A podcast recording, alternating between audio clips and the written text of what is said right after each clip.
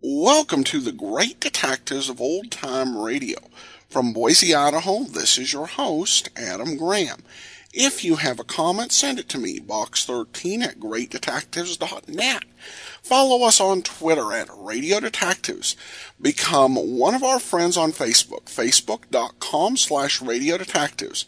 Well, before we do get started, I do want to remind you, if you've not already, pick up your copy of All I Needed to Know I Learned from Dragnet. In it, we examined the career and history of Sergeant Joe Friday and five lessons that can be learned from it, as well as the uh, careers and histories of six other great fictional policemen and detectives, including Poirot, Rita Malloy, and Frank Cannon. It is available as an ebook wherever fine ebooks are sold. Also over at greatdetectives.net this weekend. Pick up, uh, you can uh, read my essay on why some people can't quite get into old time radio. Well, today's episode is from January 12th, 1950, and it's The Big Man Part 1.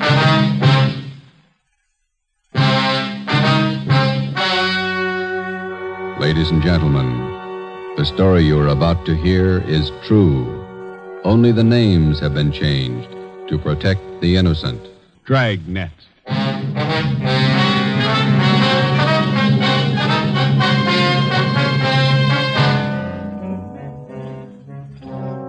You're a detective sergeant. You're assigned to Narcotics Bureau. A vicious criminal has resumed operations in your city. His profession, dealer in narcotics. You know his name. You know he's guilty. Your job, prove it.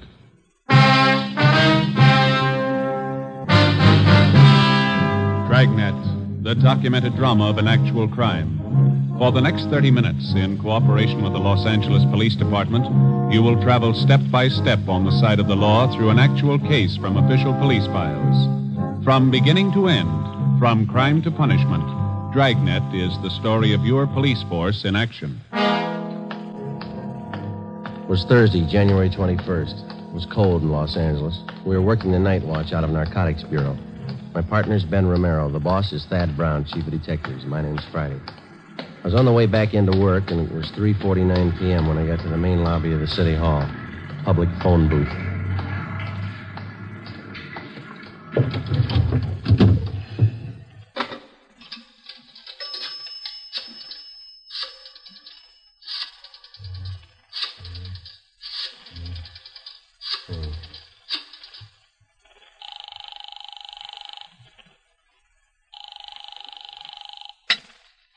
Hello? Hello, Ma. This is Joe. Joseph, you said you were going to be home at 4 o'clock. Oh, I couldn't help it, Ma. They changed the schedule. I, I got my stuff all right. Thanks for packing it. Well, I put your socks and your clean t-shirts on the bed. Did you put them in your bag? Yeah, I got 'em. Got 'em off the clothesline right after you called. They weren't quite dry, or I would have packed them for you. I got 'em all right. Listen, Ma, I'll call you whenever I get the chance. Now, don't worry. How long are you going to be gone? I haven't any idea. Maybe a month. All depends. How can I get in touch with you? You can't. Call Ben. He'll get the message to me somehow. Where is it you're going, Joseph? Well, I'm not going anyplace, Ma. I'll be right here in the city, but I just won't be able to come home for a little while. It's a special job. No, like the last time. Um, Yeah, mhm. Well, you be careful now. Watch what you order when you're eating out in those awful Yes. restaurants and get your rest. Yes, you ma'am. need plenty of rest. Yeah, okay, Ma. I'll be all right. I was shopping today. I bought a nice loin roast for dinner tomorrow night. Now you won't be here. Why don't you invite the neighbors over? The Newtons? That'd be good company for you. Well, maybe I'll ask your Aunt Elizabeth over. Yeah. Now, don't worry. If you want to get in touch with me, you deliver the message to Ben, okay? Yes. All right. What kind of work you be doing? It's going to be dangerous. Oh, it's just another job, Ma. It'll work out. I'll call you when I can. All right, Joseph. And be careful now. and Take care of yourself. Yeah, you too. Goodbye, Ma. Joseph. Bye.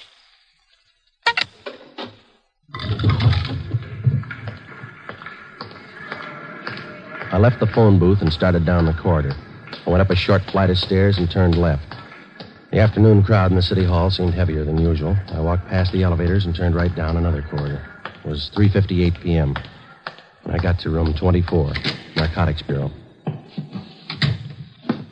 Captain White, Hi, Joe. you want to take these? Yeah, sure. It's my badge. Okay. It's all my identification and my gun. Right. I'll take care of them for you. These uh, clothes look all right? Just a minute. Now, let's see. Yeah. I don't like that tie. Romero, Yes, Gipper? let's see your tie. Yeah, swap with Friday, will you, Ben? Christmas tie's pretty loud. Mine's not. That's the idea. Here, here's some stuff to carry in your pocket. Social security card, ID card, all made out to Joe Kyber. Uh, some book matches from St. Louis, a couple from Reno, Nevada. Okay. You pick up another gun? I loaned him my 25 automatic. It's small. It's easy to carry. Suit yourself. I don't have to tell you to be careful. No, It's a chance we've been waiting for, Joe. A lot depends on you. I'll do what I can. Just one thing I want to tell you. Take your time. Take all the time you need. Don't push it. I understand. No time limit. Your time's up when they find out who you are. Captain Lynn White and I left the Narcotics Bureau together with Ben and Johnny Bingham. We went down the hall to the office of Chief of Detectives Thad Brown. As in most major narcotic cases, the plan involved the coordinated work of all three offices the federal, state, and our own local bureau. The operation involved a great many men and a lot of time. When we got to the Chief of Detectives' office, two men were with him Bill Craig, the agent in charge of the Federal Bureau of Narcotics for the Southern California area, and Inspector Virgil Beckner, head of the State Narcotics Bureau for our district. All of us had one common goal the apprehension and conviction of two men Arthur Belmont and Ralph Costello. The first man on the list, Ralph Costello. Chief Brown outlined the overall plan. Craig, your federal men have been tracking Costello off and on for three years now. Beck's with your state agents. Same for our men. This time we can't afford to miss. You figure an undercover man working locally? That right, Chief? Yeah, Craig. He'll start right from the bottom, work up the line till he gets to Costello, if he gets there. Beck? Where are you going to start? Uh, Captain White, would you lay it out for Beck and Craig? Yeah. Friday here's going to handle the job. He's got his full instructions. Joe, you want to fill him in? All right. I'll make my first contact tonight. I'll meet in a bar down on South Pico with another one of our undercover men, Benny Arredondo. He'll introduce me as Joe Kyber to one of his informants. The informant is supposed to help get me into the Flats gang. The same bunch running on the south end of town? Yeah, small time peddlers. Be curious. A little bit of everything. Go on, Friday. When I get in the gang, I run with them until I find out where and how they make their buys. After you get a contact, you make buys all the way up the line and get as close as you can to the top. Yeah, that's right. Worked out your contact with us? He knows that under no conditions will he be seen around the department here. It's been set up that I have a hotel room lined up down on the east side. Romero here and Captain White will be my only contact with the office. I'll be using the name Joe Kyber. Sounds all right to me. How about you, Craig? How about that informant, Friday? Can you count on him? Arredondo thinks a lot of him. He says he's a good man. He's the first rung on the ladder. He's got to be solid. Well, if he's not, we won't have far to fall. Depends on how you look at it. You can kill yourself in the bathtub. 8 p.m., Thursday, January 21st. I checked in at the Casino Hotel on Terminal Street. I registered as Joe Kyber, Omaha, Nebraska. I was given the key for room 5. The rent was $7 a week. I unpacked a few things I had in my bag and went down the hall and took a shower. I went down to the lunchroom on the corner. I had an egg sandwich and a cup of coffee. It was 11:18 p.m. when I walked into Blue Rights Bar and Grill. I ordered a beer and sat down. I watched the missing persons program on the television set above the bar. Lose somebody, Kyber? Hello, Benny. Been here long? I just got here. Where's your boy? Sitting over there with that fella in the blue suit. Name's Gene. Who is the guy in the blue suit? One of the Flats gang. Gene's lining up your introduction now. Guy's name is Ludwig. They call him Lud. He knows me as Steve. Right. What do we do? Sit tight till Gene gives us the word. The tie of yours looks like it's on fire. Look all right? I wouldn't wear it. Lud would. Get in the hotel, okay? Yeah, all set. Room five. Gene wants us. Let's go. Okay. Hi, Steve. Say your boy got here. Yeah. Gene, meet Joe Kyber. Hi. This is Lud. Joe Kyber? Lud. Sit down. You like the fights, Kyber? Yeah?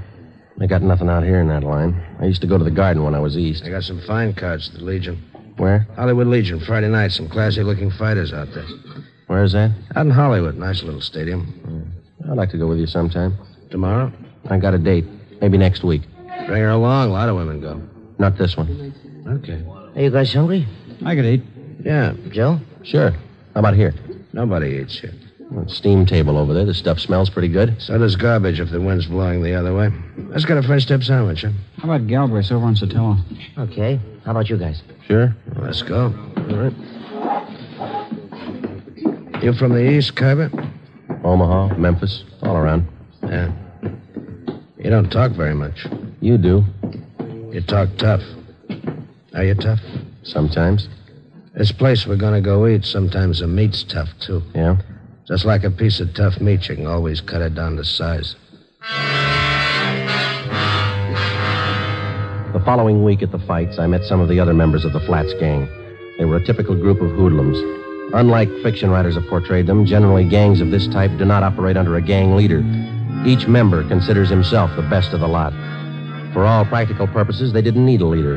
But as in any group, some men are more dominant than others. Ludd was one of these. Because of his tough manner, I observed that the gang members placed confidence in Ludd. It was then that I decided that I had to be tougher than he was if the gang was going to accept me. Five weeks went by, March 7th. There was still no mention by any of them that they were either using or dealing in narcotics. Come on in, Carver. Sit down. Bud, Carver, meet Jerry Phil. Bye. I picked up the tickets for the basketball game tonight. Good seats? Yeah, they look okay. Got an extra, Ducky? Maybe I tag along. Yeah, we got four. You look kind of sad, Cabba. He always looks that way. First he was tough, now he's Oh, sad. you and that mouth, you know it all, don't you? No offense, you look a little low. I don't know about you, Cabba, but I'm a little under par. I'm gonna have myself a pop. You interested? No, I don't use it. Why don't you try it? You might get a kick out of it. I have. It's all right going up, but it's nothing coming down. That's where you make a mistake. Stay up. Don't come down. Hello. You heard what he said, Jerry. You don't like it. How does he know? He never stayed up long enough. Take your pop and shut up. You talk about Kaiba trying to be tough. You think you're the big wheel around here. That's enough. Better quit giving orders, lad. You know better than the rest. Look, little man, knock off that kind of talk and keep us both happy. Sure, sure. The boss man. You know, I got one positive way to shut you Well, why up. don't you two quit it? This huh? concerns me and Phil. You keep your mouth shut. Well, don't get mad at me. I only wanted to save an argument. Can it, I say. Now, look, big mouth, you can push fella around, but not me. Now you're playing the tough guy again, ain't you? Why don't you go over there and sit down, huh? You sit me down, punk. All right, now listen to me, both of you. I'm tired of being talked down to like a junior member of the firm. You either treat me equal or leave me alone. You understand? You had it coming, lad. yeah. I put that bottle down, Lud. Where'd you get that gun? You carry that thing right along? Right along. Put it down, Lud. Okay. I'm long on memory, Cabot. Remember that. Yeah, and I'm real short on patience with you. Well, I still ain't had my pop. Better hurry. I don't want to miss the game. You got good seats, eh, Cabba? They're not too low. I can't see nothing if they're too low. Don't worry, you'll be high enough. Two months went by. By playing the tough guy, I gained a great deal of prestige in the eyes of the other gang members. Jerry Fell made sure that all the members heard about that episode up in Lud's room. Dealers and users of narcotics rarely carry guns. The members of the Flats gang were small time peddlers and users. They're referred to as mules or small fry. When they found that I carried a gun at all times, they were impressed. They considered me one of them. Since the very beginning of my undercover work, I met weekly with Ben Romero and Captain Lynn White of the Narcotics Bureau. I would be picked up at a different location each time, making sure that I wasn't followed, and we would remain in the car and drive around in a remote section of the city discussing my progress with the gang. During this first three month period, under the pretext that I had clients to furnish, I made two small narcotics buys one for $13 and one for $8. As soon as the purchases were made, I would mark them for identification, contact Ben, and then turn the narcotics over to him to be booked as evidence by the property clerk at Central Division. Another month went by. Thursday, June 5th, 11 p.m. We had just returned from the midget auto races, and we were sitting around in Lud's room. You mentioned something out at the races, Carver. Now what's on your mind? I told you, Lud, I need a half a dozen caps right away. I got people putting the bite on me, old customers. How old can they be? You only been out here five months, remember? When they're hooked, they get to be old customers in a month. I fixed up two buys with Morse for you. Tony says he can't handle anymore. Hasn't got enough around. You got on board late, you know. All of us are ahead of you. Tony can get more. Who's his source? Couple of guys, I know 'em. How about an office to one of them? You deal with Tony. You said he hasn't got enough. That's right, I did. Okay, how much do you want? They're your customers. What's it worth? They'll pay. What's the guy's name? Costello's one of 'em. He'll have enough for you. Who's the other guy? You deal with Costello for now. Where can I meet him? Morsel set it up for you. I gotta meet him in an hour. Come in. Police officers. Shake it down, Donahoe.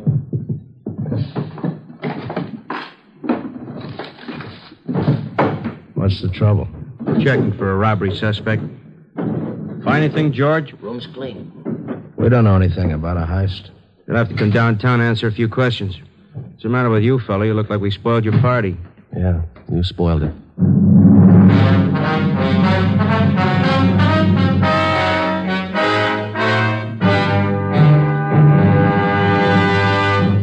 You are listening to Dragnet, authentic stories of your police force in action. The chance of my being picked up while working on an undercover assignment was one which all of us had considered, since only a handful of men out of some 5,000 working police officers in the department knew anything about our narcotics investigation.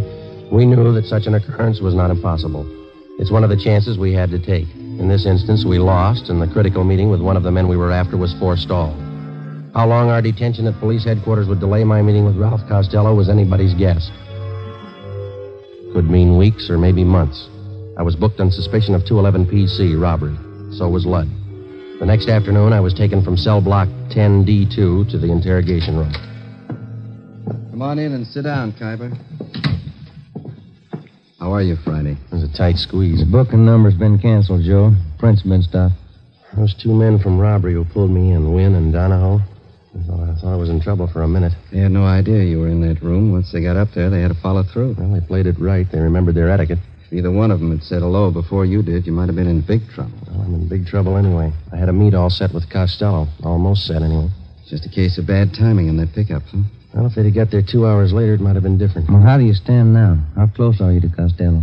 I need some more money. I got to pay off Ludd. And he'll take you to Costello if you pay the right price? Yeah. Ludd's working through Morse. You know about him. Remember, Friday, if there's any questions when you get back to that gang, you were booked for CCW.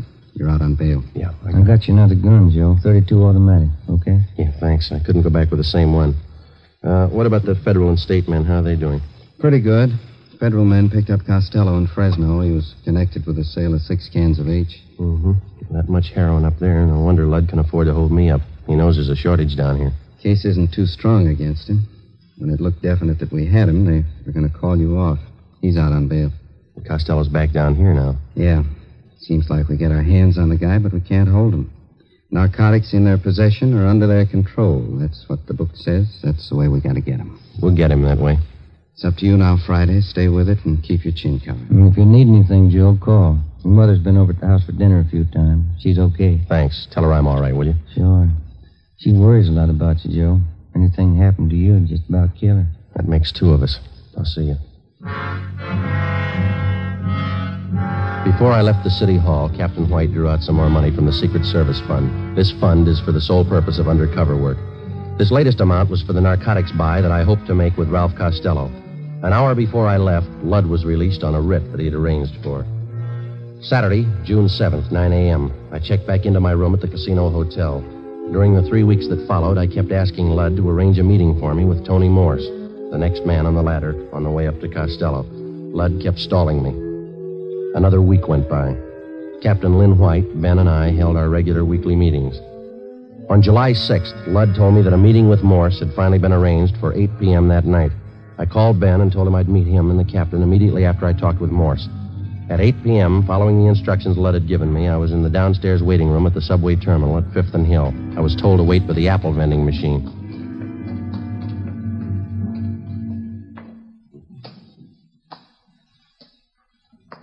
Excuse me, mister. Oh, yeah, sure.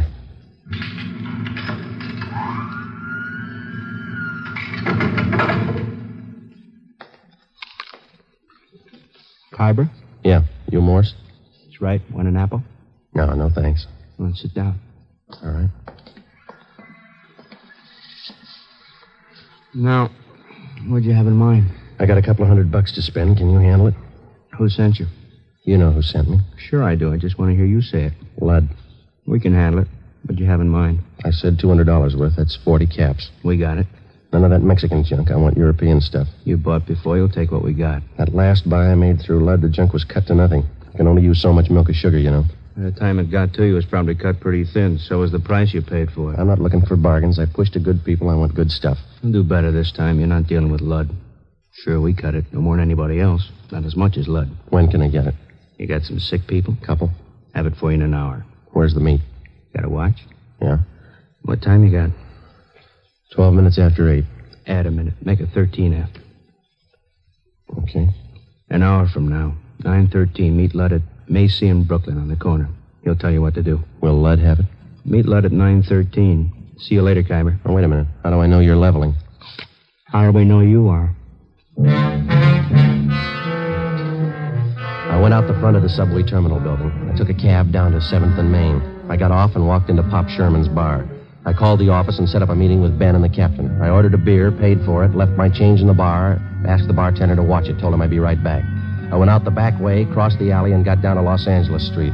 I walked up to Ninth and picked up a cab to take me to Fulton and Covina Avenue. I got out and walked two blocks. It was 841. Joe? Hi. You meet Morse? Yeah. Sure nobody tailed you? I took all the precautions. What's the setup? I'm not sure, and I don't have much time. I'm going to make the buy tonight. When? 9.13. You don't have much time. Kind of rushing it, aren't they? I figured I'd better play along. Who's the meet with? Morse told me to meet Ludd at Macy in Brooklyn. Said that he'd carry it from there. Costello in on it? I don't know. You got it all. All right. We'll start picking up the flats, gang. Everyone but Lud. What do you think? Well, the way I got it figured, Morse is Costello's runner. He checked me out, and as far as I could tell, he thinks I'm okay. Yeah. I got a hunch Lud's going to take me to either Morse again or Costello or possibly both. I don't know where the actual meet's going to be. That means a tail job. We'll have to pick you up at Macy in Brooklyn and stick with you until after Lud leaves, if he does, and follow through with you. Figure it wide, Skipper. Don't worry, I know we're close. What time you got, Romero? Mm, ten minutes to nine. Turn down the next block. Right. Pull up here, Ben. Here you go, Friday. Keep your chin covered. Yep. Hey, Hello, Phil. friends of yours in the car? Why? I know 'em. They ain't friends of mine. I didn't say I knew him. I don't know the guy driving, but the other guy, I seen him lots. Just about four weeks ago, we all seen him. Huh? That fuzz, white, narcotics man. Oh, yeah. Well, they've been riding me since they picked me up with a gun. Won't do, cop. Narcotics man ain't got nothing on you. That was robbery, remember? They got a make on me from Nebraska. They, they've been on me ever since I got here. That figures. You're one of them. All right, look, Jerry. I'll argue with you later. I'm in a hurry. I got to meet Lud. I tag along. I want to see Lud, too. You going to spill to Lud about what you think? Maybe. I figure I owe it to him. I known him a lot longer than you. I know he ain't no cop. You're sure that I am? I know you are. Let's see what Lud thinks. Yeah. All right, come on. On your feet. Get out. I looked at my watch. It was two minutes to nine. In 15 minutes, I had to meet Lud.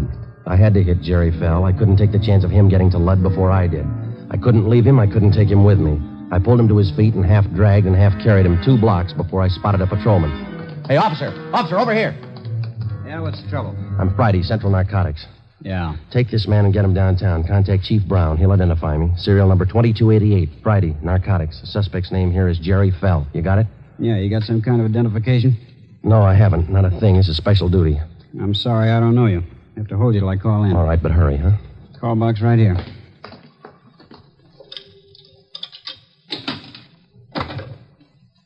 This is Carlson, box 117.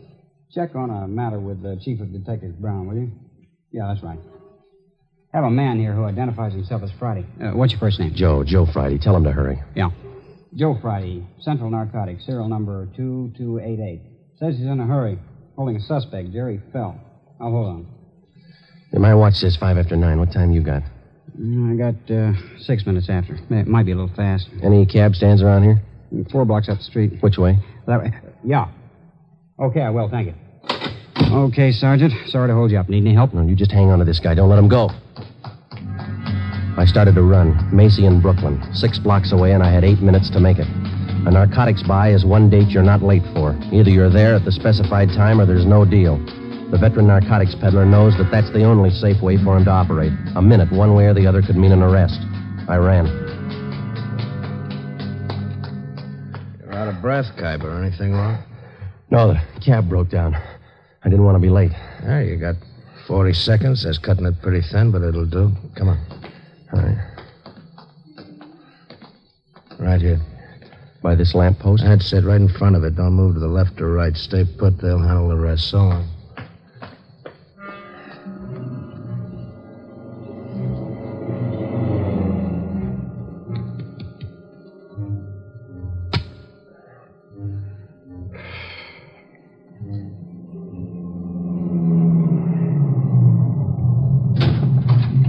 Get in, Kyber. Got the money? Right here. Yeah, 200. Here's your package. Okay. That's it. Joe Kyber, meet Ralph Costello. Hi. Hello. Out this side, Kyber. Okay. I'll see you.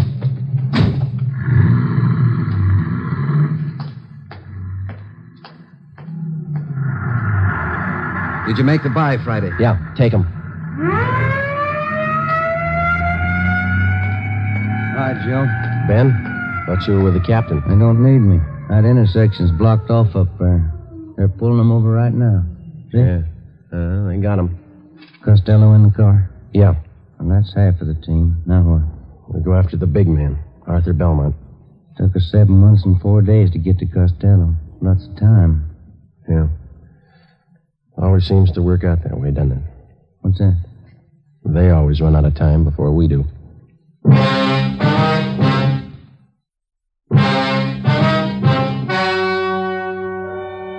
The story you have just heard was true. Only the names were changed to protect the innocent. On July 6th at 10:45 p.m., Ralph Costello was taken to the Narcotics Bureau, the interrogation room, with the promise of the United States District Attorney that his prison terms for the possession and sale of narcotics would run concurrently rather than consecutively. Ralph Costello agreed to furnish us vital information concerning the number one narcotics dealer on the Pacific Coast, Arthur Belmont. Next week, The Big Man, Arthur Belmont.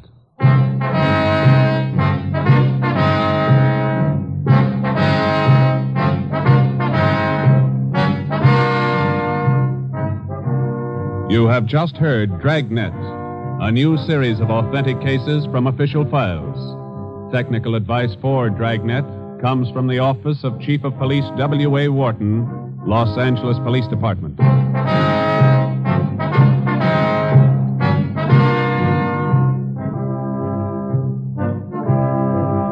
Hear Mr. and Mrs. Ronald Coleman in the Halls of Ivy tomorrow evening on NBC.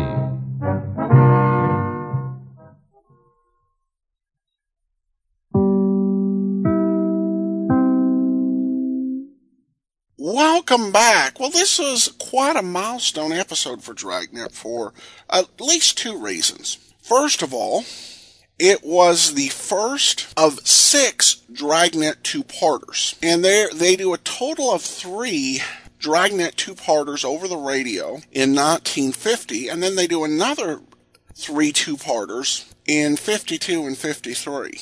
Uh, they didn't really catch on over television. In fact, they only did one two-parter, and uh, the feedback that was received was pretty squarely against it. So Webb didn't do that, um, and when he did adapt um, a two-parter, he condensed it into one. And actually, the very last episode of Dragnet, that was the case, where they took the two-part Big Red and made it one episode. I've not seen it because it's one of those lost episodes, but that would have been a difficult plot to do.